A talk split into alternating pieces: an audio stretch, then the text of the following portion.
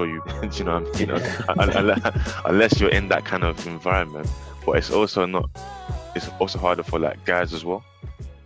Yeah, you know, definitely. Because I would say I kind of relate to you, both of you, in the sense that it was kind of, um, I had the whole issue of it being a burden, and also that whole issue of it not who can kind of talk to, and I just feel like I can't talk to everyone about it, even mm-hmm. like fam- even like family as well. I've I've got like, so whenever I'm like, you know, doing the podcast or in like different sort of um, environments where people have been through as well, it's like almost I find it easier than talking to even like your own like family and stuff. And I, and I always just, I always just find that weird until like you realize there's more people actually who kind of, it's not weird because people feel the same way as well.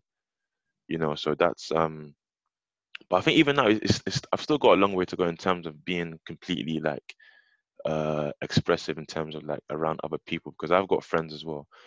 They, I mean, they, they've been, they've been really supportive, but I don't find it easy to kind of just, right, just have a start come over with them. Like it's more so it's people I don't know, like with you guys, I've just, I've just kind of met you guys, but it doesn't feel uncomfortable. You, you know, like like kind of just having that convo. So I guess because we've, we've all been through something, we we kind of like have a uh, all have something in common, unfortunately. But so I guess that kind of plays a part as well. You know, kind of having to be able to talk to other people.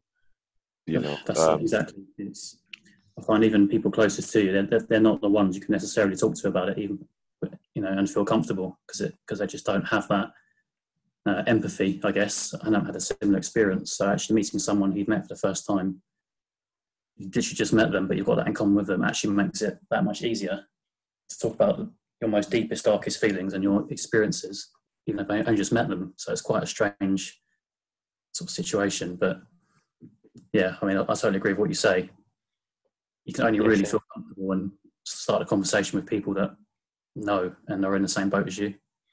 Yeah, and, and one thing that kind of um, because I, I think is great, like um, like you guys hosting these meetings, and, and I think the whole organization is great in itself. But one thing that I kind of found interesting was um the number of like men. So it's still quite a low a low figure in terms of I'm, I'm guessing women in the group as well. Like um, about it was about twenty percent. Yeah, I think I think that's the figure that's been quoted to us. Um, but actually, see, when I was told that number, I thought that was, it was higher than I expected. Like, obviously being from having a male perspective and coming into the, the organization in the way that I did, I I came from a, a point of view of not knowing this existed and understanding that men don't really talk very well about this kind of thing. So when I was told twenty percent, I was like, do you know what? Like, obviously there's a long way to go and you'd love it yeah, to be yeah. But it was it was better than I expected. Yeah, we both said the other day, we said we're surprised it's that high because we, we don't see twenty percent of people in our groups that, that are men. It, yeah. it almost never happens. So it's yeah. better that more than you think. I think it's twenty percent is better than, than nothing, isn't it? Do you know what I mean? I think, of course, like there's there's still like a long way to go in terms of probably even surpassing the number of women. Well, it's not about surpassing or even about, you're just good to know there's a lot more men. I, I used to think that when I first started doing it, I used to think, oh, we're going to get like, loads of men talking, we're going to even the playing field gets, you know, fifty-fifty if we can, but soon realised that it doesn't work like that. Like, men are wired differently, they're brought up differently, they don't have the same yeah. mindset, yeah. it's not their fault. All, all you can do is give them a platform, give them a chance to speak, and when it's when they're ready for it, it's there for them. That's all you can do, you just raise awareness. You can't expect, you know, too much too soon, it takes time.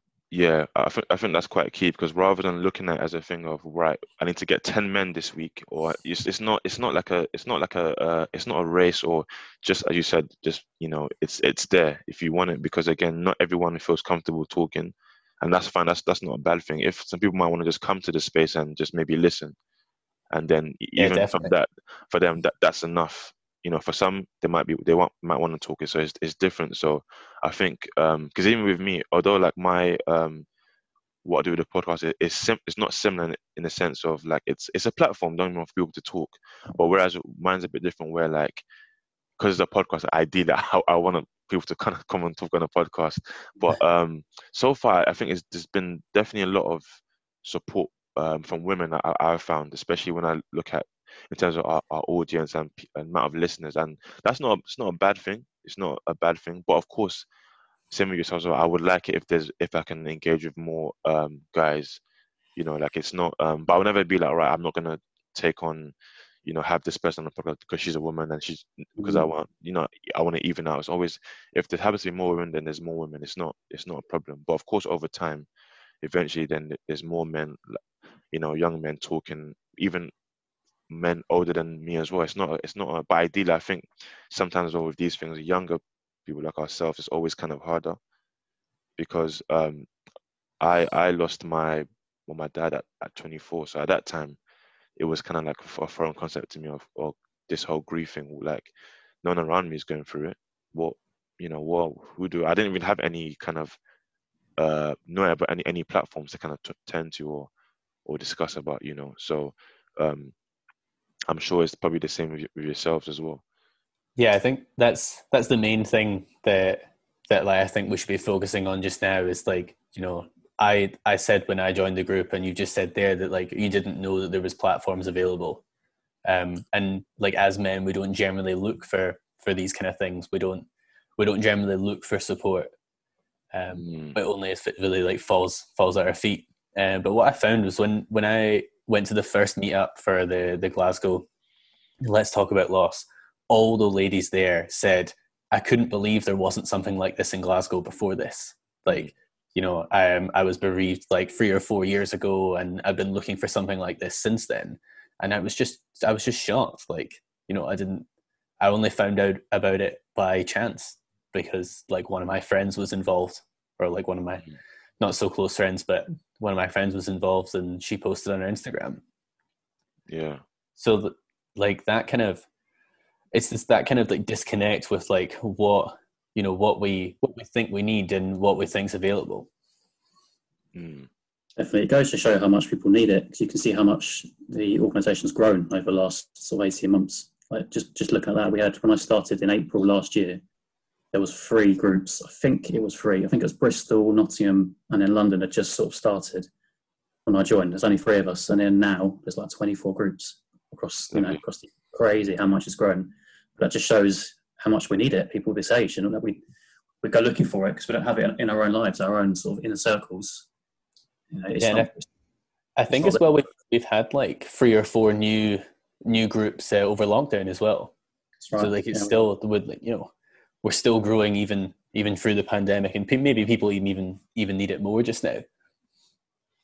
Yeah, I think I think is, and that's what, one thing I wanted to kind of touch on with this whole like conversation is like this whole like male grief and the stigma of it, because I feel like it's not like how everyone else grieves is, it's always going to be different and subjective. But when you, as a guy, obviously, like you said, we're wired in a certain way, so that kind of affects how we kind of grieve, especially when it comes to loss. Um, because I always feel like there's this whole idea of, okay, you know what, just kind of not brush on the carpet, but just get on with it. So yeah, you guys kind of feel like, where do you guys feel that kind of stems from? That right, just get on with it and just, you know, business as usual, like? Yeah, I would say it comes it comes from like our our fathers as role models and their fathers before them. So if we take it back a few generations, my great granddad was a miner, uh, and if he took a day off work to grieve, he would lose out a day's pay, and he had four kids to feed, and his his wife obviously didn't work because it was a way back in the day. So if he took a day off, he was letting his family down, and in that kind of, you know, um, ethos and that kind of value was like passed down to to his kids and uh, and then their kids before them. And like, even like my dad's not really like that, but he still went out and worked, and nothing nothing ever fazed him. I never never saw him cry, never saw him upset, like never saw him have a bad day. He always just got on with it, and that was kind of, you know, passed to me as well. And then when, like when my mum died, when I was sixteen, it was just me and my dad in the house. And I would look at him and think like, oh, I need to be strong for him. I can't like, you know, I can't ruin his day for having to look after me for a day. And then I found out only more recently that he looked at me in the same way, like he needs to be strong for me. So it's just kind of like, Every, how you expect others want you to present yourself, I think, and also being like it being passed down through generations. Mm. Like, is that the same with you as well, um, Liam? definitely agree with that. Yeah, it comes from childhood, the way that we're brought up, the things that we're exposed to as kids. Only in the last really year, maybe not even that, we're seeing stuff on like T V now and like on the media where, you know, it's okay not to be okay, it's okay for men to talk, men's support groups. It just wasn't there before, it didn't exist. We weren't in the conversation. Um, and when, you know, you're exposed, when you're brought up in that way, you've got twenty, maybe thirty odd years of that being a mindset, that men have to be strong, men don't cry, men have to man up, they can't show emotion and be weak. Well, they are being weak, but that's, that's what we're taught. That doesn't change overnight. You can't suddenly flip that switch in your head and start talking and start feeling comfortable doing that and open up. It just doesn't work like that. Um, so that's why, you know, we have to just open the door a little bit. And it is, it is being opened, because even today, this morning, I was watching Sky Sports News and there was a thing about the England football team had an advert about, um, like, it's okay not to be okay, how are you really feeling, men can talk, you know, you shouldn't put a brave face on it. And I've never seen that before. And, it, and today's obviously World Mental Health Day. So that's why it came out today. But this stuff just didn't exist a year ago or two years ago. It just wasn't there. So let alone twenty, thirty years ago. So I really feel that's, that's where it's come from. And only now is society's kind of mindset and opinion changing. And it's less of a stigma now to talk about stuff. And men are allowed to join the conversation. It doesn't make us weak or, you know, not manly. Mm. Yeah, I think that is kind of key now. But I, I kind of, um, one thing that I found interesting is, um, you know, like you said, it's kind of stems from like, ah, uh, where we've been kind of brought up. So childhood and things like that. Because I remember with me, even, I mean, I, I didn't kind of see my dad. I didn't think I saw him cry, not even once mm-hmm. or anything like that. So, but I've always kind of had this mentality of, right, you know what, I've got to be strong for everyone around me. I can't really, you know, like show, if I'm gonna cry, I'll probably just do it like behind closed closed doors or or what stuff like that. And it's always kind of, it's probably probably only until like maybe the past year I'll say I've been a bit more relaxed in terms of, you know, how I feel like, you know, I can express myself. I don't I don't feel ashamed. Like if if I do want to cry, if I do have a day where I'm, you know what, I'm not okay, but I may not want to admit it. But now I'm like, you know, okay, I know I'm not okay, and I'm not afraid to kind of like tell someone or kind of just phone someone and say, look, I'm, even if it's, if it's something as, if something's small, but then the thing is, it's, it's not small if it affects your mental health. There's nothing as, oh, it's small. Like with yourselves, of course, you've gone through something as traumatic as losing someone in your life. So that, that's not small, but even, even with that, you still have the mentality of, right, I need to get on with it. But when you think of it, when you kind of just take away the whole uh, sort of masculine aspect of it, that, that's a lot for anyone to deal with. Do you know what I mean? Anyone, like, it's not, you, so you can't kind of, it's almost damaging to think that you can just, right, get on with it, because you're going to, you're, what you're doing is you're not processing how you feel. You're not, because with grief, it's, it's a, it's definitely not an overnight thing. It's going to creep up on you. It's going to affect you in so many ways, you know, like. There's no routine, is there? That's into it. Yeah. You know, it, it's not. How did that change you then? Um, How did that start for you? Did you start a conversation with people, or was it kind of your support group that got you talking? How how did that change for you? Um, do you know, that's a good question. I think for me, it was mostly when um, when I started to meet a lot more people who had lost someone as well. Mm-hmm. So, so I kind of, it's like, oh, right, okay, I, I met this person. And like, because with, with my friend that I do the podcast with, um, I met him through his sister. So and um so and it's actually funny because a mutual friend of ours um who knows his sister um said, oh um this person, she's lost her parents as well, why don't you kind of have a chat with her and, you know, just kind of just you know just kind of just talk to each other sort of thing. So it was okay, I did that, and then after that I kind of met her met her brother, and then we kind of had so much to talk about about different things, especially as there's some things that he feels like he can't talk to his sister about, you know, because the whole again the whole like masculinity thing. So we just kind of sort of started bouncing off, off of each other, and was like, why don't we just kind of set this podcast up and just let it just be something for us to talk. And in the process, obviously, we've met we've meeting people like yourselves and other people as well, and it's been good. So now I feel like I just feel I never felt more comfortable, you know, like I'm actually mm-hmm. glad that I kind of started it. I'm not glad how how, how it came about, of course not, because, you know, it's unfortunate that that we've met through you know, through loss. But either way, I think the, the, the blessing in that is that you can kind of talk to other people who've been through it, you know, um, because it's not the easy thing. And that's what I wanted to um, sort of ask you, Callum. I know before you started um, enter the group camp, how did you sort of um, deal with the loss of your mum?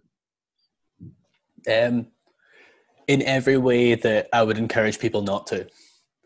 Um, so, uh, so my mum had cancer, and um, she lived for maybe about eight or nine months uh, after her terminal diagnosis. So when when she did die, um, it wasn't a shock, and we were all, you know, we were all with her and stuff. But uh, I went back to school straight away. Maybe like two or three days later, I had my um, my prelims, which are like my mock exams, um, like in a month's time. So I felt that, like, you know, what my mum wants is for me to go back to school, study really hard and do really well in these prelims. Um, and then, you know, snowballed from there, just kind of like drifted through school, got my exam results at the end of the year, did terrible, and then kind of realized that, like, you know what, maybe this has had an effect on my performance. Um, and like I denied all the, you know, Macmillan support that I could get. I didn't want to speak to the guidance counsellors at school. I just kind of felt like no one would understand me. You know, you know, you kind of had that perspective anyway as like a sixteen-year-old boy. Like, you know, you're a bit angsty and you're like, no one really gets me. Um, I want to express myself, but everyone tells me that, like, you know, that's not how I should be doing it. So I didn't, I just kind of like, you know, brushed it under the carpet and got on with it, and continued to do that. And it it wasn't until like I went to university and then I had to tell my new lot of friends like what what had happened. And uh, like one of one of my friends there studied uh, psychology, and like he was really nice, and you know, he was really good at like listening, and I still always go to him with my problems. Uh, so it wasn't really until then that, like, because I, I felt I had to tell people, that I was then able to like process it in a correct way, and like people would ask me questions about stuff, and that would really help. And then like going from there, going back to my family, and like, you know, feeling that I'd benefited from these conversations, then trying to have them with my family and see how how they were, really. Yeah, I mean, because I know I've read in the past. So, how was that like though? Because was you, would you say there were a lot of challenges trying to, like, you know, kind of talk to your family about these things, and you know, especially your brother. You kind of mentioned that he was he wasn't like not as open as like you are in terms of like the the loss. Uh, yeah. Um, me, me and my brother have kind of a a weird relationship. I would almost describe it as like professional, like. We talk, so he's he's a, a physicist and I'm an engineer, and we talk to each other about about what we do and not really much else. Um, but like he has uh, his now wife um, with him through the through the whole thing, uh, and even now, like when I told him that I joined as a host for for Let's Talk About Loss, he was like, "Oh, is that not a bit heavy? Like, is is that not kind of hard to deal with?" Um, So we still really haven't, you know, sat down and, and like talked about how things affected us. Um, but I assume that, that he, he does that with his wife and, and things, and uh, and my dad too in his in his own time.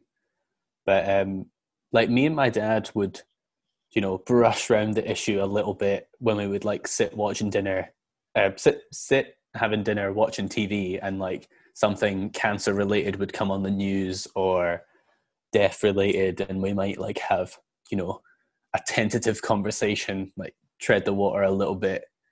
Um, but it's, you know, it's been really until since I started Let's Talk About Loss that uh, I've been able to like speak to my family, like, you know, way more openly, because I know, like, I'm comfortable hearing other other people's, uh, you know, stories, and I feel like I, I'm pretty good at um, those kind of conversations. Mm. So I feel a lot more confident now, and like I'm a lot more comfortable with with what I have to say about my feelings too. Uh, but you know, it's still still an ongoing process. Like we we dealt with it like three men would deal with it, um, and it's only now that it's kind of changing. Yeah, I think that's it's a good thing to see how, like, especially when you found it hard and now you're at a place where you know you can kind of feel comfortable with it. Um, because the same with you as well, Liam. I know you, you lost your uh, friend as well, and for you it was kind of like hard because your thing was a thing of like, I don't want to be a burden.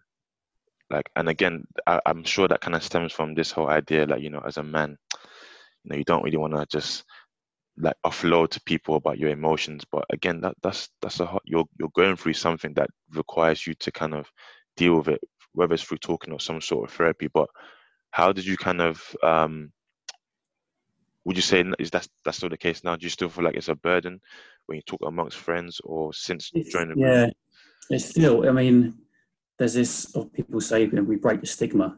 Um, but I think it's it's as simple as that. I think it, when we start talking, it makes it easier to, to keep talking and talk again. But just because you've done it once and broken through the glass ceiling, it doesn't mean you've done it and it's it. And now it's easy and now you can approach anybody and talk openly. It doesn't work like that. I think, like you said, with being a burden, I still feel that way. It's, I think we, I always will. I think it's just a natural human instinct. But you know, my close friends, that they don't have the same experience as me. They don't. They can't empathise what I'm going through, so I can't say, here's how I'm feeling, how is it for you? Are we on the same page kind of thing? It's, it's not like that.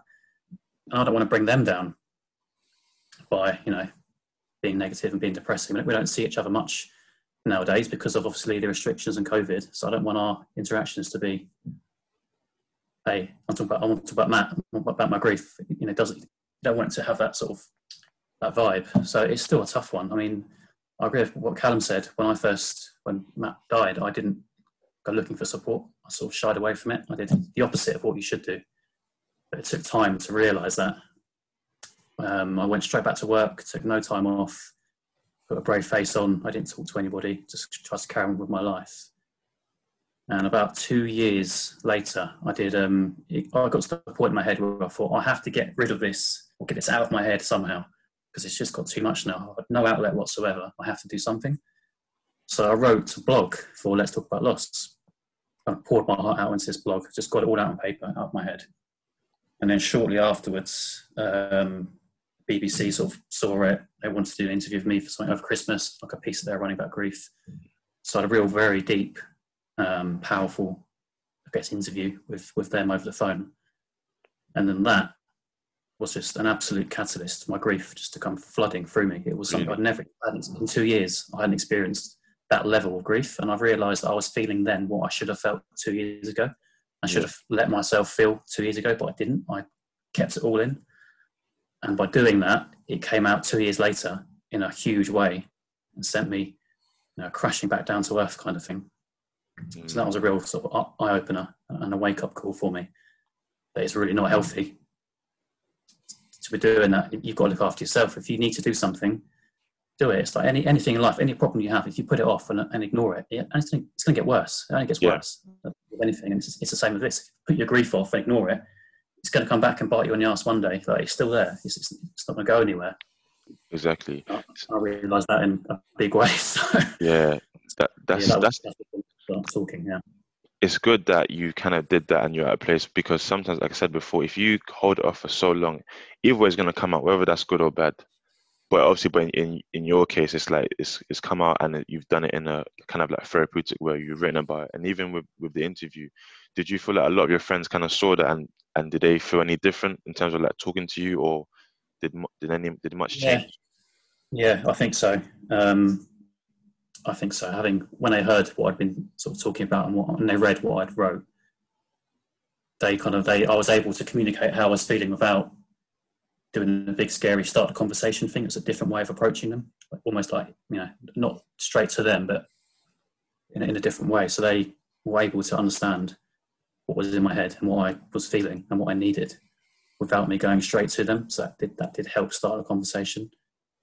It, it, it starts the conversation as well. Like, well, hey, Liam, I saw your blog the other day. It was great. Should we, you know, yeah. let's, talk, let's talk about this. But that wasn't there before. So definitely yeah. having that out there, it did change things and make make it easier to start talking, and it made it a bit more, a bit easier to actually yeah. have that conversation. But even yeah. with the, with the organisation, uh, do you guys feel like it's, like you said, it's a conversation start, but do you guys feel like, especially amongst like, even like family and friends, it's kind of like, a lot less uh, burdensome, as in for you to go to them. Or even if, like you guys, you do talk about, it's not of, oh, you know, I don't know how to kind of talk to them, but because they they see what you're doing with the organization and everything, so for, it's a lot less uh, um, awkward. Yeah, I, I find that definitely. Like my my family and friends ask how Let's Talk About Loss is going. Um, you know, they ask if we've got new members. They ask like what my plans are for the meetups. I can talk to them about like, what do you think we should do? Should we do like, you know, a bingo night? Should we like do a quiz? What do you think would be good? Um, and in that, just kind of, you know, it it just kind of exposes them to like that this kind of thing is just like part of my life. And then it makes it a lot easier to then follow that on to, you know, how how are things in general? And then, and even for me to ask them how things are in general for them, like just what, what whatever problems they've got going on. Yeah, it just makes the conversation easier. And I guess that's the point. Like, it, it's good that it's like that, because of course, like I said, with grief, it's not uh, always a conversation starter, but the more it's normalized, the more it's not a thing of like, it's seen as awkward. And especially the more it's normalized amongst ourselves as men, especially, it's easier as well, because with that, when you're comfortable around around a topic uh, and the safe space as well, it's easy to kind of like talk freely and even cry if if if needs be as well, because that's another thing as well. Like, I know it's the cliche thing that guys, we don't cry, we hold it in, but even that sometimes you need you need to. We're not, we're not robots. You need to let something out. Like, it's not, otherwise you you crash. And yeah. I'm not sure about you guys, but that's one of my, I would say like a, a fear of mine. Is is kind of getting to a place where I'm suppressing so much that it just comes out of nowhere. Mm-hmm. Like, that's what I'll try to avoid. But it, there, but there's there's a there's a long way to go. Like you said, of course, you know, um, when you both um, like started the group, you thought the number of men was, I mean, it was you was okay with it, but it, it can be better. But that's again, that's better than nothing. Like I said, it's it's better than nothing. From it's a gradual thing, because we know it's not going to take just all three of us to kind of change the narrative overnight, but again, it's it's a start. You know, it's a start. With what we start talking about, then maybe someone else might know about. Then again, it just, it just sort of like trickles up, and then people just start, you know, feeling comfortable, because that, that's essentially what you want to you want to remove the the stigma attached to it. Yeah, hopefully, like, you know, the more of these like podcasts and interviews we do, the more like stuff we post online about Let's Talk About Loss. You know, the more people will see it. And even if it's not someone who's been directly affected, um, they could then like pass to their friends. Like, someone from, I don't know, anywhere in the country can have another friend somewhere else in the country, and there'll be a Let's Talk About Loss group nearby. Um, so, and then hopefully, you know, we'll get more people talking, and it'll become more normal. And that's, that's really the aim for me at the moment. Yeah, definitely. And I think what you guys are doing is great, because of, although like talking about it is, is good, but even having um, facilitating, facilitating that change as well, like through the organization, that is also key, because um, now I, I'm not sure if, I know um, uh, Callum, you wasn't too big on the whole therapy, like, and counseling and, and stuff like that. Um, but do you guys feel like groups like, like Let's Talk About Loss can sort of not replace, not replace counseling, but kind of like be an aid? So like, in addition to counseling, you also have these groups. Yeah, definitely. Um, definitely. I, Having gone, Callum, sorry. Yeah, um, I think someone said to me before, there's like a, a suggestion that you wait six months after um, you've been bereaved to get counseling, um, which I think is kind of weird, but um, like in that time, like, these kind of groups can like facilitate you talking about it. Like, people will understand, like, counseling has, has its own stigma, and it's like, it's its own really scary thing. Like, you know, someone's going to like properly look inside your head, and like, they're there for you, and they're not really getting anything out of it. But like in a, a Let's Talk About Loss group, like, you're all there for each other. Like, even though like we're the hosts, we're not like, you know, providing the support to people. Yes, we, yeah. We we get just as much fit, um, much from it as everyone else. So like, we just go and you have a conversation. Sometimes you talk about grief, sometimes you don't, and you just kind of like make friends who who understand how you feel. So, um, I would say definitely like, you know, it's its own, it's its own outlet, and it has its own um, like uh, positive things to gain from it that you wouldn't necessarily get from counselling. But um, like, in, like as you said, like, you know, probably doesn't replace counselling. If you if you need that, then then that's its own thing. Mm. Definitely, yeah. With, with with these groups as well, with with grief in general, in the early days, if it's all new to you, you've got absolutely no idea what to expect from one day to the next, and it's scary. Like, it's terrifying. You, you don't know how you're going to feel in a day, a week, a month's time, how it's going to affect your work and the rest of your life. So being able to actually meet other people that have kind of been through that stage and not come out the other side, there's no such thing, but, but they've been through the journey and they've been through different stages, just talking to them and knowing that you're not alone, not, you're not the only one, and it is okay. It's okay to feel a certain way. It's not like you feel worse grief right at the start and it gets better. It doesn't work like that. Mm. Um, and society shouldn't expect it uh, to, you know, to get to get better from, from day one. It doesn't work like that. So meeting people that have been through that journey and ridden those waves, yeah, you can talk from them and know what to expect. It's not what to expect. It's all individual, but an idea of that. You know, it's, it's not. It's not as simple as it gets worse to start with and gets better. It doesn't work like that. So meeting people that have been through that already, it's, it's a huge thing. It does take away that fear a little bit of grief and what might be around the corner. At least that was my experience. Yeah, I, I think... Oh, no, sorry, go on. Uh, well, I was just going to say is that, like, one of the hardest parts for me was um, I got to a point where I wasn't really sad all the time anymore, and I started to feel guilty about it. And then I didn't really know what like what I was doing in my own head, and I was like getting upset that I wasn't upset about something I think I should be upset about. And see, if I'd had like people around me like Let's Talk About Loss there at the time, they would have just been like, that's so normal, mate, don't worry about it. Mm. And like everyone's felt like that at some stage.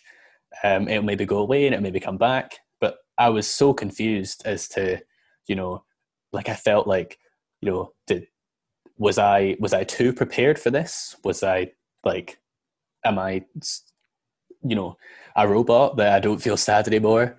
Um, but like if I'd had if I'd had that that kind of support um, group there, like, you know, that was one of the things I said in the first meeting, and everyone was like, "Oh yeah, I know, I know how that is," and that would have just, you know, would have been so helpful at the time. Yeah, I, I it's weird because I had that same feeling as well of guilt, um, because I think there was a, but especially there was a time when, um, this is probably like a year after my mum had died. I had, uh, so I went on holiday with some some friends, and I felt weird because I because I was I was tra- I felt should I be traveling? I mean, it's only been a year. I just felt like, why am I? Like I, I was actually literally, and the holiday was probably one of the, like I enjoyed the holiday so much, but I, I kind of felt guilty for not thinking about her during the holiday. And it's like, am I, am I, is that normal? Like, I'm actually getting on with things, because it's the time when I felt, you know what, I can't see how I'm going to get over this and be, you know, happy again, or just do the things that I like to do again. But here I am on holiday, literally just without a care in the world. And I'm like, well, is, is that right? Should I, you know, I'm thinking, is, is that okay? But yeah, then that's, that's exactly it. But there's, but that's the thing. It's, that is normal. It's not, It's not abnormal, because, you know, I think it's healthy. You know, it's not, and even and even though and having that moment of happiness doesn't mean you've forgotten about the person, or it doesn't mean you care any less about them. And and that's one thing I'm kind of realized now. Like, it's no one can make you feel any type of way about that, not even yourself. You know, I think it's important to kind of understand that, you know, you're gonna be you're gonna you're not gonna be the same in some in some regards, but you will be happy again. You know, you will be happy again, and there's nothing wrong with with that. And doesn't you being happy doesn't kind of invalidate that person you've lost, or means that you care about them any less. So, so that was kind of the misconception I had when I kind of was going through that. You know, and the worst thing you can do is push back against something that you're feeling. If you're feeling good or feeling bad, you shouldn't try and push against it and feel the opposite. Because uh, what I found is you have to accept however you're feeling on a day, whether it's good or bad. Accept it and ride it and process it and let yourself feel it. If you feel bad and try and block it out and pretend it's not there, it doesn't go away. It's just going to come back later on. But if you and if you feel good, you should let yourself feel good. You can't feel bad all the time. That's that's not normal either. But that, that takes that takes time, I think. It's part of the journey. You start to realise that it's a wave. It's not it's not a line where it goes bad at the start and gets better. It's it's, it's a wave, and it's okay to feel all these different emotions. Yeah, and I, I think and I think um, nowadays, as you mentioned earlier, there's a lot of work, especially done in in the in I would say the public uh, about mental health. Like today is World Mental Health Day, and of course it's it's mental health for everyone. So of course that includes men, that includes people who even are them who are even like macho, as we like to say. Like everyone's health, mental health matters, you know. And part of it, yeah, is normalizing the conversation. But of course, there's a lot more work, lot more work to do. And you know, um, but I feel like a good starting point again would be talking about it, because I feel like as men, and I'm not sure what you guys think about this, our, our ego is everything. So if, for example, like talking about something kind of makes our ego bruised or makes, again, emasculate, we're, we're going to have a problem with that. So again, we might not even want to talk or feel like, again, as you mentioned before, uh, feel like a burden. But I think the, the problem is is trying to like remove that, that stigma in that in itself, because that is ego, it's the ego. Like it starts off with the ego. Yeah, one hundred percent. So, exactly. Yeah, I think like you said, with people in the sort of on you know in the news, in the media, on T V, the more we can get it out there to the wider world, the better. Um, but I do think it's been better this year. I think there's stuff is, is happening, but we need to carry on talking. It can't just be we talk once or twice a year. It needs to be keep on talking a year after year and keep the conversation going, and only then can change be made. Exactly. I mean, aside from the group, or maybe it might be the group, um how do you guys deal with like your mental health when you are feeling um down or feeling like, you know what, things are getting too much, whether that's through because of the grief or just through like life? To be honest, I've really learned to just be good to myself and listen to how I'm feeling. I didn't used to do that. I used to try and think, oh, I'm feeling bad today, I'm going to go out, I'm going to try and you know block it out and push away from it. But I've actually learned, it's, it's taken time, it's taken three years, but I've learned if I don't feel like doing something, I'm not going to do it. If I want to lie in, I'm going to lie in. If I'm going to watch Netflix all night, I'm going to do that, and I'll feel better for it. The worst thing you can do is push against it and try and block it out. It just doesn't work. It doesn't help. Doesn't help anybody. Doesn't help your relationships with your friends and family. Doesn't help yourself. It's, it's not healthy. So I think listening to yourself and being good to yourself and doing whatever you need to do. You have to be selfish sometimes, but it, it's not being selfish. It's just being true to yourself, and it's so important. Yeah. Yeah, I would say the same, and just like, you know, kind of trying to not feel like a burden, and, and tell like, you know, my flatmates or my friends or my girlfriend's like what um what is upsetting me. And even if it's like a small thing, you know, just like sitting down and talking about it, or like, you know, like you said, Liam, you know, if you're not up for going out or whatever, just, you know, saying to the people, can we can we just sit inside and watch telly together instead? Um yeah, just, you know, like you said, just be kind to yourself, and and just do whatever your body tells you. Yeah, to be honest, I feel like I still struggle with that in terms of like just not doing. I always feel like I should be doing something. So when I do kind of want to just chill, I'm just like, oh, I feel bad for just for just kind of wanting to just chill out. But I think, but more time I realize I need it, because especially the past couple of days, I've been feeling a bit um burnt out, but not like physically burnt out, but just like mentally burnt out. I haven't really. I'm always just thinking about something, and it's like, whilst it's, it's good to always be um. kind of actively thinking in a good way, but I think sometimes it gets a bit too much. Like, mm-hmm. I, like especially like with with the podcast, I always think, wow, I've got this idea to get this person on, talk to this people, but I'm always like, okay, that's nice, but sometimes just maybe just take a break. It's not, it's, no one's gonna say anything if you you know decide to I don't know go on a little hiatus because of your mental health. That's that's fine as well. So I think it's just trying to not overwork myself mentally, and and. I think lockdown has kind of made, not made it worse, but made it a lot um, harder to kind of sit still, because I feel like, right, I'm wearing lockdown, so this is the time I need to be doing something. I need to be active. But you know what? Sometimes maybe this is time to kind of rest as well. You know, we, yeah, I've, we've never I've found had that, this. I found that a lot as well working at home.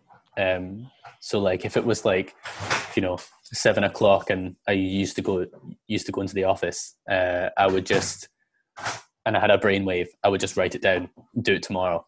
But I feel like I need to just jump on the computer and try and fix the problem because it's right there. And in that just kind of, you know, removes my whole routine.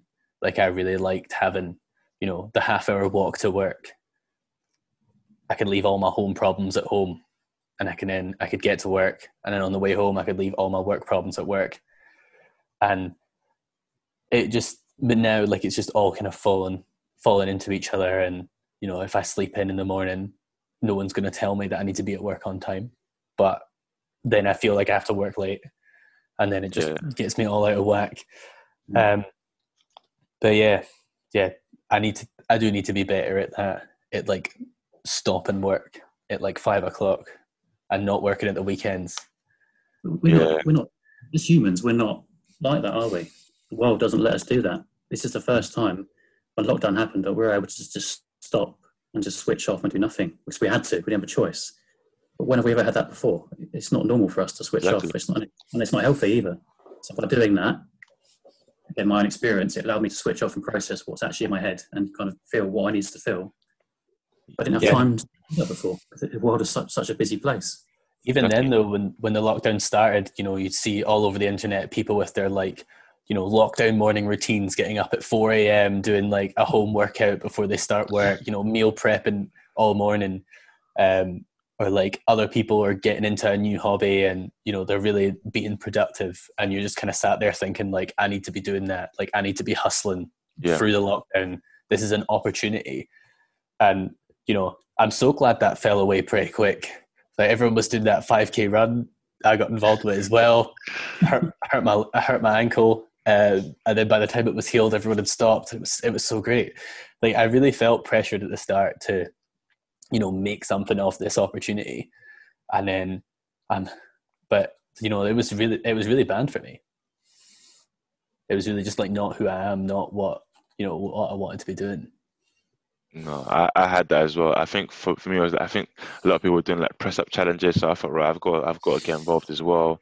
I've got to buy some sort of weight so I can do weights at home. But then after a while, I just thought, you know what, like everyone, everyone's worried about their, their own sort of well-being. No one's really going to be, care too much about, oh, if you if you didn't um, do that that run, or if you didn't do those press-ups, or if you didn't work out. Like, there's bigger stuff going on. Like, you know, like you said, we've never been through this before. Like, we're used to glamorizing being busy all the time, you know. So it's like when we kind of actually have to stop, it's like, what do we do with ourselves?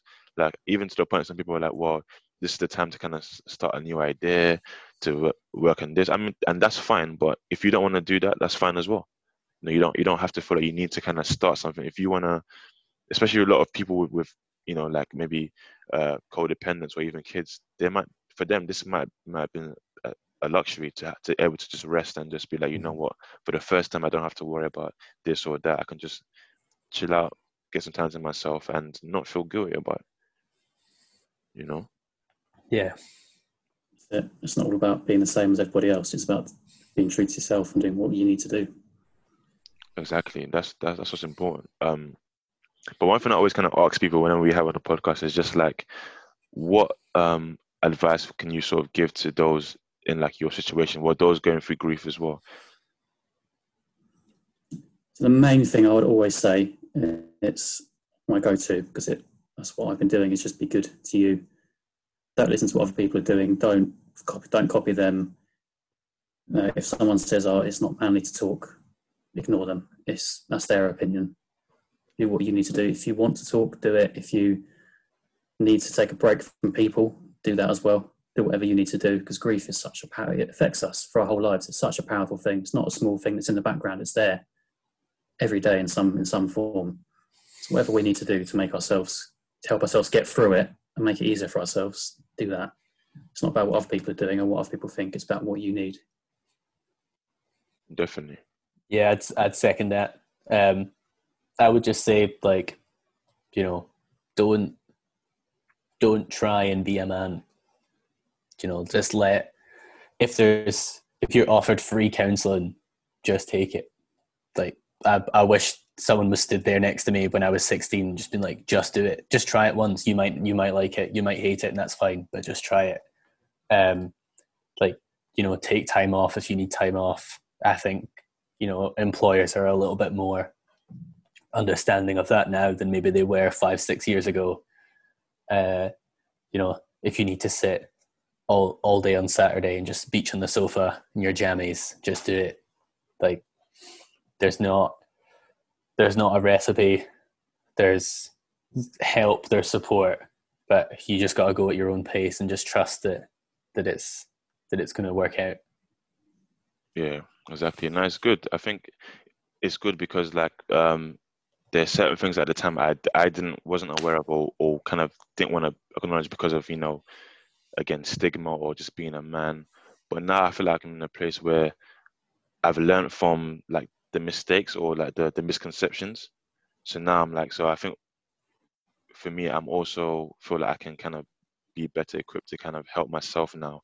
And also maybe those who, you know, who, who I do come across that I've been through as well, because that's the beauty of it. Although, like you said, grief is, is so powerful. It's always going to be in the background, but we can sort of still um, live with it and deal with it as, as we're getting older, as we're, as we're learning new things, as we're transitioning in life.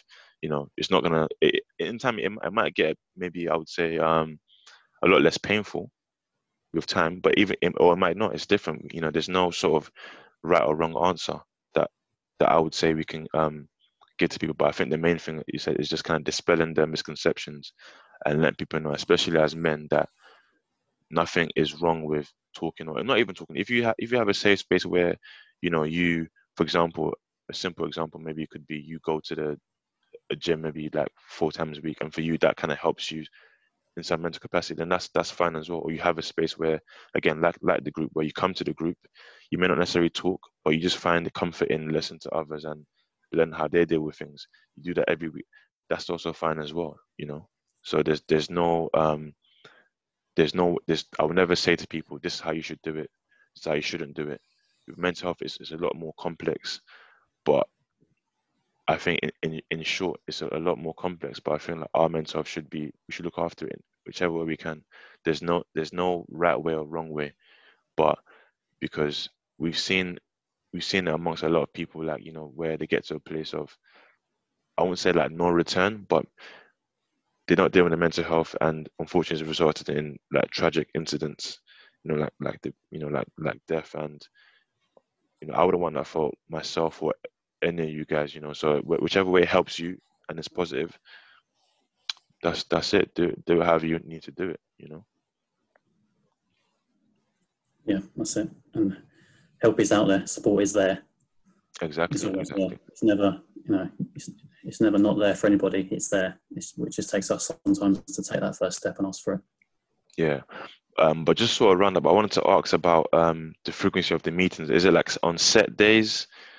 Or is it, um, how, how does it usually work, the, the schedule of the meetings? It's uh, usually monthly. We do virtual ones. So, oh, okay. yeah, uh, at sort of, yeah, once a month, sometimes more. Over lockdown, we're doing a bit more sort of interactive bits on, on our Facebook group, especially, just to get people talking and interacting, because no one was going out or, or seeing anybody. Yeah. So at least one a month uh, virtual meetups that last about an hour or so. Um, and we'd have other conversations sort of in, in the meantime, and yeah, physical meetups again. They are about, about once a month. Yeah, um, yeah. We try to do one every month if we can. Sometimes it doesn't happen for various reasons, holidays, et cetera. But I'll say eleven months out of twelve, we do once a month if, if we can. Yeah, I'm, I'm gonna, I'm gonna, um, yeah. So I've got the details, but I'm gonna try and um, look at so I can attend one just to um, with you guys. I think that would be good. Um, awesome. But I appreciate you guys uh, talking to me today. It's been it's been a pleasure. Um, like I said, sorry it took so long to kind of set up, um, but we've got there now. And and yeah, I'm not sure if you guys are on short socials or anything like that, but um, it'll be good to just like you know stay in touch. You know, um, I think that would be great. Definitely. Thanks for having us. Yeah. Okay. Cheers for having us. Pleasure. All right. That's been good. Well, I ho- hope you guys take care and enjoy the rest of the day. You too, man. Yeah. Thank you. Thank you. Right. Take it easy.